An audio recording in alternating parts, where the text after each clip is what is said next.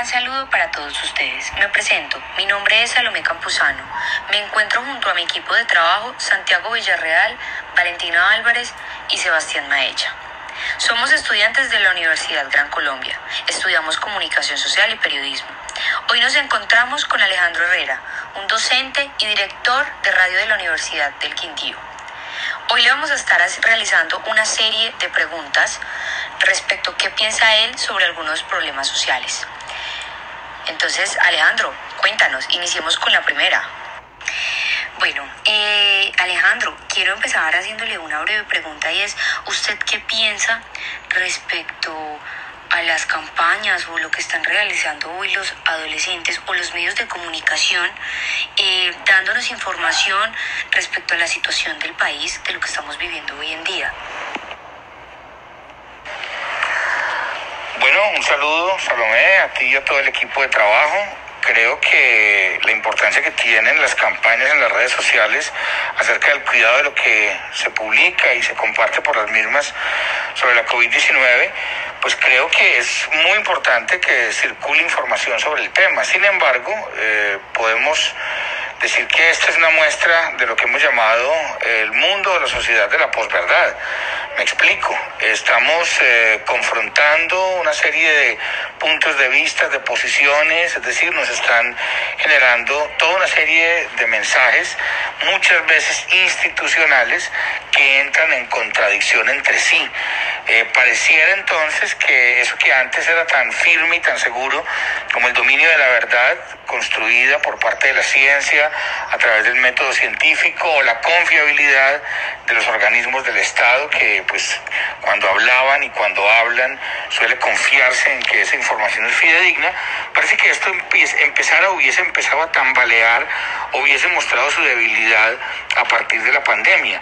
Tiene que ver, por supuesto, con eh, lo urgente que propone la pandemia con la necesidad de una explicación sobre un fenómeno y unos acontecimientos relacionados con la vida, con la biología, quiero decir, también con, con la salud y con la fisiología que aún no tenemos claros. Es decir, son aspectos que son demasiado eh, difíciles de definir en blanco y negro.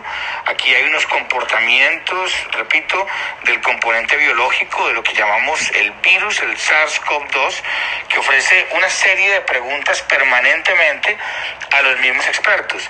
Y por supuesto, cuando no hay un tamiz, cuando no hay un filtro y la sociedad o la opinión pública quieren saber todos los días algo que les dé claridad, los mismos científicos y lo que publican en los medios de comunicación aparece un tanto ambiguo, contradictorio, transformándose permanentemente en el tiempo. Me refiero a los argumentos, a esas, entre comillas, verdades que podría arrojar la ciencia. Vemos cómo se transforman. Entonces, lo que un día resulta ser muy beneficioso, al otro no lo es tanto. Lo que nos dicen un día al respecto de la permanencia del virus, por ejemplo, en superficies, resulta no ser cierto a los pocos días. El uso del tapabocas ha sido un asunto bien controversial también, no para Colombia tanto como para otros países como España, por ejemplo, donde muchas tendencias, posiciones incluso teóricas han eh, fortalecido el imaginario de que no se debe usar o no es necesario usar ese tapabocas y hemos visto también las consecuencias que esto trae. Entonces, en síntesis, creo que hay una generación de conocimiento en la frontera, en la frontera del conocimiento, eh, muy intensa, una producción que suma y suma artículos eh, en revistas indexadas, que suma y suma artículos de divulgación, artículos de prensa en medios no especializados, y esto hace que tengamos una gran confusión al respecto de lo que nos propone esta información. Entonces yo creo que las campañas de prevención, bienvenidas, creo que hacen la diferencia, creo que nos permiten ir construyendo una cultura de la precaución y de la prevención, pese a los grandes desmanes que estamos viendo y de las, eh, de alguna manera, posiciones un tanto desobedientes y posiciones que que de alguna manera muestran una desobediencia civil frente a situaciones que han sido definidas como peligrosas. Las reuniones, eh, las aglomeraciones, las fiestas, esto confrontado con los temas de la economía, resulta ser muy, muy demandante y muy complejo para los mismos periodistas. Yo a veces creo que es muy difícil precisar dónde está la información útil y cuando se comunica y cuando se transmite esa información, repito, contradictoria, eh, flaco favor se le hace a la opinión pública, porque, eh, digamos, no podemos o no encontramos un medio seguro, una fuente segura en la cual confiar para tomar decisiones. Entonces yo creo que bien por las campañas, eh, hay que revisar mucho el tamiz, el filtro que se utilice para publicar la información, pese a la urgencia, reitero, que tenemos todos de saber, me parece que hay que también tener un cierto recato a la hora de plantear esa información al público que lamentablemente se, se empieza a, a, entender como una especie de autocensura y cuando todo el mundo quiere saber y los expertos explican, pues el periodista no tiene otra cosa que tratar de interpretar y de publicar rápidamente aquello que considera que es útil. Entonces sí creo que el mundo de la posverdad, reitero, es un mundo en el cual estamos viviendo, eh, aquel en, en, el cual se ha perdido confianza por las fuentes que antes eran tan confiables. La ciencia, el Estado, los organismos de salud, a veces parece que se vieran debilitados o desgastados por este ejercicio. No quiere decir que algo haya cambiado en esas fuentes de información. Lo que sucede es que la demanda del público y la urgencia de los medios pues están generando eh, de alguna manera ese, ese proceso un tanto, repito, contradictorio. Perfecto, bueno, eh, para continuar esta entrevista, nos gustaría saber, nos gustaría que nos cuente quién es Alejandro Herrera como profesional, como ciudadano, como docente, como persona. Cuéntenos, nos, la verdad es una pregunta que, que es un poco personal, pero que nos gustaría saber, nos gustaría escucharlo. Bueno, yo soy una persona que tiene una experiencia vinculada a la docencia durante prácticamente la mitad de mi vida. He sido profesor de la Facultad de Ingeniería durante 27 años. He trabajado con ingenieros electrónicos y particularmente en lo que tiene que ver con la comunicación. Yo y haciendo uso de una falsa modestia, podría decir que soy una especie de educador en la comunicación y de comunicador en la educación. Educador en la comunicación porque me ha interesado muchísimo la apropiación social del conocimiento a través de la radio y a través de los medios escritos. Me parece que la gente eh, como yo, del común, como ustedes, debe conocer eh, en qué consisten los procesos que desde la ciencia o desde la experticia se desarrollan para tomar decisiones que afectan a todos los ciudadanos. Entonces, me parece muy importante que la gente conozca cómo procede el conocimiento experto y de qué le sirve ese conocimiento experto en su vida cotidiana. Y un educador en la comunicación, perdón, un comunicador en la educación, porque eh, finalmente lo que yo hago es orientar a los ingenieros electrónicos hacia mejores formas de comunicar el conocimiento, mejores formas de vender sus proyectos, de encontrarse con diferentes interlocutores. Entonces, por eso el, hecho de coordinar eh, los destinos de la radio de interés público de la Universidad del Quindío para mí es un logro eh, desde hace muchos años eh, cultivado y que hoy tengo el privilegio pues de, de, de, tener, que es el de, repito, dirigir los destinos de esta emisora. He sido periodista cultural, gestor cultural, dirijo el Festival Quindiano de Cine y Video hace 16 años, he sido profesor de comunicación social periodismo eh, en varias áreas, como por ejemplo apreciación cinematográfica, prensa 1 y 2 y ahora en periodismo y comunicación pública de la ciencia. Me interesa mucho esa unión entre la educación, los medios y la comunidad para esclarecer eh, fenómenos, procesos, hechos. Me parece muy interesante la, mediación que el periodismo puede hacer entre el conocimiento experto y la ciudadanía y entre la ciudadanía y el conocimiento experto. Por último, y creo que esto se vincula con la comunicación para el desarrollo, he sido un interesado en conocer y divulgar aquellos procesos de construcción del conocimiento que se dan en comunidades no expertas, entre campesinos, personas del barrio, cómo, cómo aportan estos ciudadanos al conocimiento en general. Eso me interesa mucho y por eso estoy liderando ahora la unidad de apropiación social del conocimiento en la Universidad del Quindío, con el ánimo de poner en contacto y poner en diálogo a investigadores y comunidades, a actores de la academia y actores, repito, locales que tienen un conocimiento muy particular y que vale la pena escucharlo. Creo que la, el destino, la finalidad es justamente crear ensamblados entre comunidades y expertos para solucionar problemas. O sea que ese ha sido eh, como el eh, panorama de mi desempeño a lo largo de varios años. Bueno, respecto a lo que nos acaba de contar, eh, se me hace mucha curiosidad a mi equipo de trabajo. Eh, nos preguntamos, cuéntenos, ¿cuál es el enfoque de su carrera? ¿Cuál es, ¿En qué es que usted se basa? ¿En qué es lo que usted le gusta? ¿Qué es lo que como profesional le interesa como docente realizar o transmitir a sus estudiantes? Cuéntenos, ¿cuál es el enfoque en su carrera? Bueno, yo escogí la filosofía en primera instancia como una forma de comprensión de los procesos de pensamiento, de conocimiento, la construcción de las ideas, la historia misma de las ideas, eso me pareció sobradamente apasionante y así fue que me formaron en la Universidad de Caldas en eh, la carrera de filosofía y letras, así se llamaba en aquel entonces, licenciatura en filosofía y letras, y creo que ha cambiado a diplomado. Allí me interesó, repito, el desarrollo de las ideas a través de la historia, cómo los diferentes momentos de esa historia presentan también diferentes modelos de pensamiento para comprender el mundo. Me apasiona la forma como el ser humano se relaciona con su entorno, con su realidad, en términos de la política, de la ciencia, de la estética, y la filosofía era el mejor camino para realizarlo, aparte de la, de la pasión que tenía y tengo por la lectura, por el cine y por otras expresiones de este tipo, pues expresiones narrativas, etcétera. Y em, luego vino un giro, yo llamo copernicano, una cosa así muy, muy radical, que fue poner los ojos en la sociología y la sociología del conocimiento. Ya no solamente cómo las ideas se construyen a partir del entendimiento, de la razón y cómo se manifiestan esos sistemas filosóficos en la historia, sino comprender por qué las ideas son producto de las relaciones entre los seres humanos y un juego de intereses.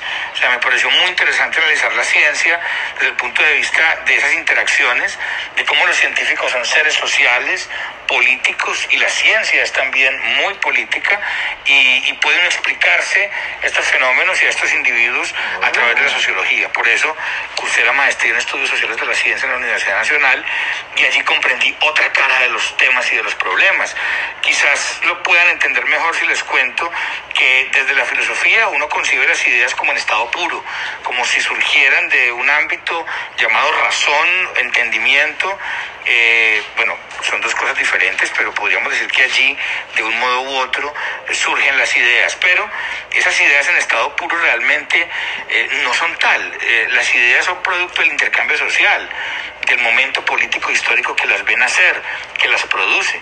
O sea, no es que, como podría pensar un racionalista, un racionalista puro como Immanuel Kant, todo forma parte de una serie de esquemas trascendentales, profundos de la mente, y que hay que entender la lógica de esa mente para entender las ideas que produce.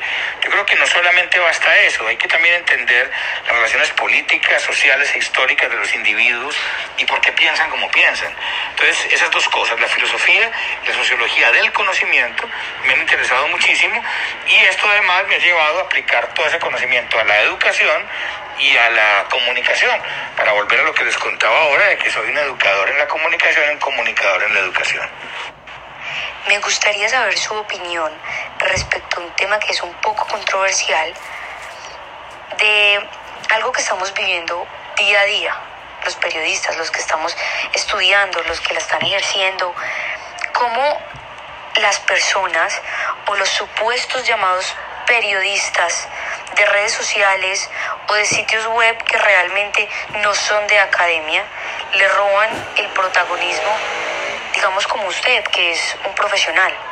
¿Usted qué opina de esto que estamos viviendo hoy en día respecto al periodismo?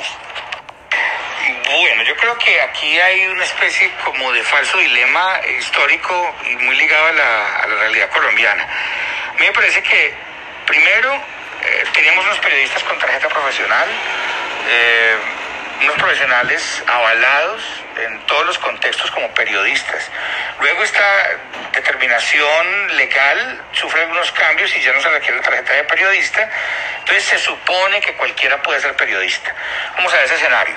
Luego las redes sociales empiezan a poner en manos del ciudadano común a través de dispositivos móviles y estas tecnologías en red la posibilidad de dar cuenta de los hechos de los hechos que viven, de los hechos además que experimentan, pero también de las cosas que imaginan. Y empieza todo este caudal de las falsas noticias, de cosas que se parecen a la verdad pero que no lo son, de cosas que fingen ser verdaderas y eh, se crea un caos verdaderamente inmenso.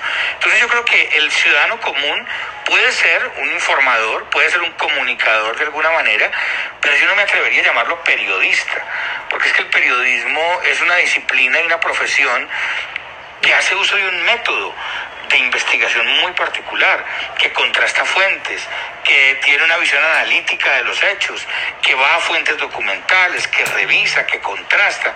Es, un investigador el periodista y no así el ciudadano común. El ciudadano común puede dar cuenta de un hecho, puede incluso ponerlo en redes sociales o puede imaginarse algo e igual crear un caos a través de las falsas noticias.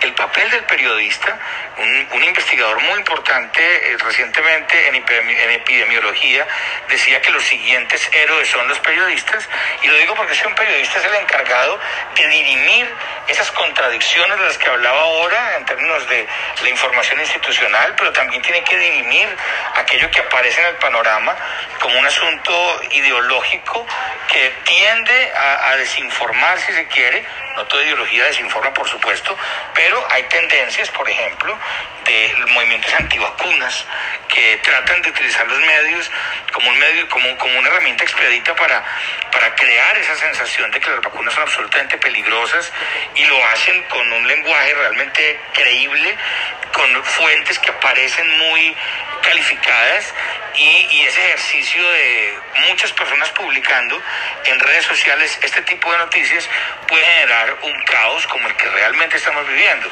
Así que el periodista tiene hoy un papel muy importante y muy complicado en medio de la complejidad, de esta cantidad, de esta plusvalía de la información. Entonces yo no creo que podamos entregarle al ciudadano común el papel del periodista.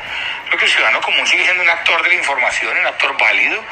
Eh, creo yo que las falsas noticias, yendo a esa otra pregunta, creo yo que las falsas noticias las creemos porque nos falta un, un antecedente educativo importante, porque finalmente el problema no es de lo que se publica, sino de creer todo lo que se publica. Entonces yo creo que el, criterio con el cual debemos determinar qué es una falsa noticia nace de nuestra propia formación. Si le estamos dejando esa educación, esa formación solo en los medios y solo en las redes, estamos creando un bucle muy peligroso. O sea, eh, la universidad, la escuela, debe seguir siendo y la familia una fuente de esclarecimiento, una, una fuente de seguridad en, en, el conocimiento que nos permita ver una falsa noticia como una curiosidad. ¿Por qué no? Acuérdense de la actualidad panamericana, que entonces cuando me extraña que no haya vuelto a publicar, ellos publican falsas noticias, pero desde un punto de vista lúdico. O sea, si tú te crees una noticia de esas, no es un problema de actualidad panamericana, es un problema tuyo, de tu ingenuidad o de tu falta de información o de formación. Yo creo que la educación es muy importante, la formación familiar, el criterio, repito, el sentido crítico, el hecho de que no todo lo que aparece allí tiene por qué ser verdad, y ese distanciamiento que uno debe tomar frente a la información es una actitud propia de un ciudadano consciente y ético, ¿cierto? Pero hasta ahí el ciudadano. Lo que le corresponde al periodista es algo muy, muy diferente y de una gran responsabilidad porque está comprometido con la profundidad, con el análisis. Ahora, el medio vende información y el periodista debe ser rápido y debe ser impactante y bueno, todo lo que ustedes saben que, que vende hoy en los medios, pero eso no puede estar en contra de la profundización, del sentido crítico, de la verificación, que es algo que yo creo que es lo que forma al periodista. Definitivamente el ciudadano común puede perfectamente ser un actor de los medios, pero es el periodista, el moderador de la actividad de la comunicación y de la construcción de la realidad a partir de, ese conocimiento que él entrega, esa información que él entrega, más información que conocimiento quizás, pero que debe ser, repito, verificable, contrastable, éticamente concebida, una información y un conocimiento derivado de esa información que no puede jugar a lo mismo que juega cualquier ciudadano en las redes sociales. Yo creo que el factor de educación fundamental, el factor de educación es fundamental para poder eh, contar con ciudadanos con criterio y el periodista está allí como un personaje irreemplazable. Yo creo que nunca como hoy la profesión de periodista es tan necesaria para esclarecer esa posverdad de la que hablábamos ahora, para pararse en medio de tanto caos y de algún modo eh, esclarecer de alguna forma este panorama. No quiere decir esto que el periodista sea como un mesías o como un poseedor también de la verdad, no. Lo que es que es un mediador eh, inteligente, informado. Yo creo que ustedes deben tener un contacto con la cultura y con el conocimiento mayor que el de cualquier ciudadano Ahí, uno de pronto se estremece cuando, cuando ve que en ciertos espacios, entornos de la formación de comunicadores sociales, periodistas, no somos tan rigurosos. Me parece que la escritura y la lectura son fundamentales, creo que eso no se puede descuidar. Eh, tener un periodista o un comunicador social que diga que, que, quiere leer menos o que quiere algo que no tenga que ver con, con eso que habla ahora, con la filosofía, con la sociología, con la política, que qué era eso, qué tal. Eso creo que es lo peor que puede ocurrir. O sea, el periodista es un ser humano con una necesidad de formación permanente, una exigencia de cultura permanente, y eso lo hace eh, una persona y un profesional que no necesita una tarjeta profesional realmente para eh, convalidar su eh, importancia y su ejercicio en el ámbito social. Muchísimas gracias Alejandro por cada una de estas respuestas que la verdad eh, a nuestro equipo de trabajo, a nuestro grupo nos parecen muy importantes, nos parecen eh, demasiado interesantes. Eh, quería darle las gracias por participar en este programa, en esta nota de voz, en este podcast, como se pueda llamar para saber sus puntos de vista, que la verdad son muy interesantes. Y muchísimas gracias, Alejandro Herrera.